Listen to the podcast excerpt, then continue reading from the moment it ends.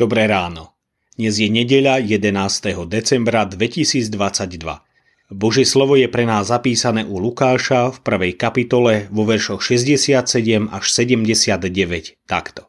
Ale Zachariáš, jeho otec, naplnený duchom svetým, prorokoval hovoriac. Požehnaný pán Boh Izraelský, že navštívil svoj ľud a vykúpil ho.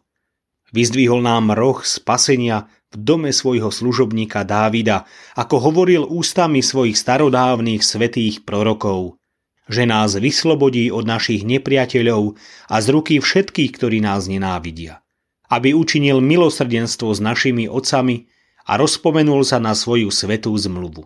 Na prísahu, ktorou sa zaviazal nášmu otcovi Abrahámovi, že budeme vyslobodení z ruky nepriateľov a bez bázne budeme mu slúžiť k svetosti a spravodlivosti pred jeho tvárou po všetky dni života.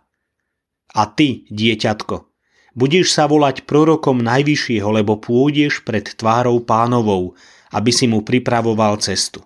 A učil jeho ľud známosti spasenia. Totiž, že náš Boh odpustí hriechy zo svojho milosrdného srdca, s ktorým zhliadol na nás, ako vychádzajúce slnko z výsosti, aby svietil sediacim v tme a tvôni smrti a upravil nám nohy na cestu pokoja. Jasné proroctvo Spomínam si na listy medzi mojou starou mamou a jej bratom.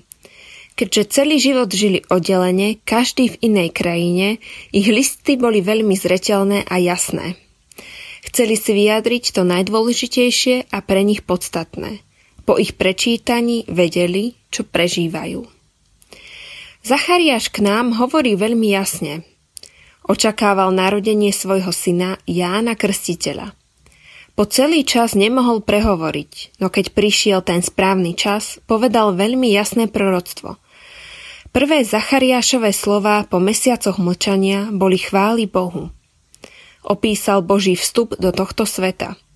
Boh dvíha roh spasenia, z ktorého sa bude vylievať veľké požehnanie – Vyslobodenie, ochrana pred nepriateľmi, odpustenie hriechov, milosrdenstvo.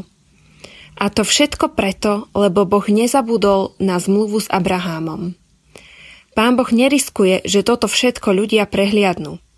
Preto skôr, než príde Boží syn, zošle posla.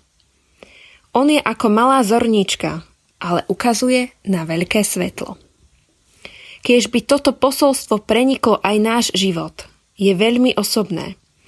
Pán Boh nezabudol ani na teba. Na to nezabudni. Ani dnes. Nezúfaj, neklesaj na duchu, neboj sa. Boh pamätá na svoje zasľúbenia. Nezabudni aj dnes svojimi ústami chváliť Boha. Za všetko. Zamyslenie na dnes pripravila Iveta Vachulová. Myslíme vo svojich modlitbách aj na cirkevný zbor Vysoké Tatry.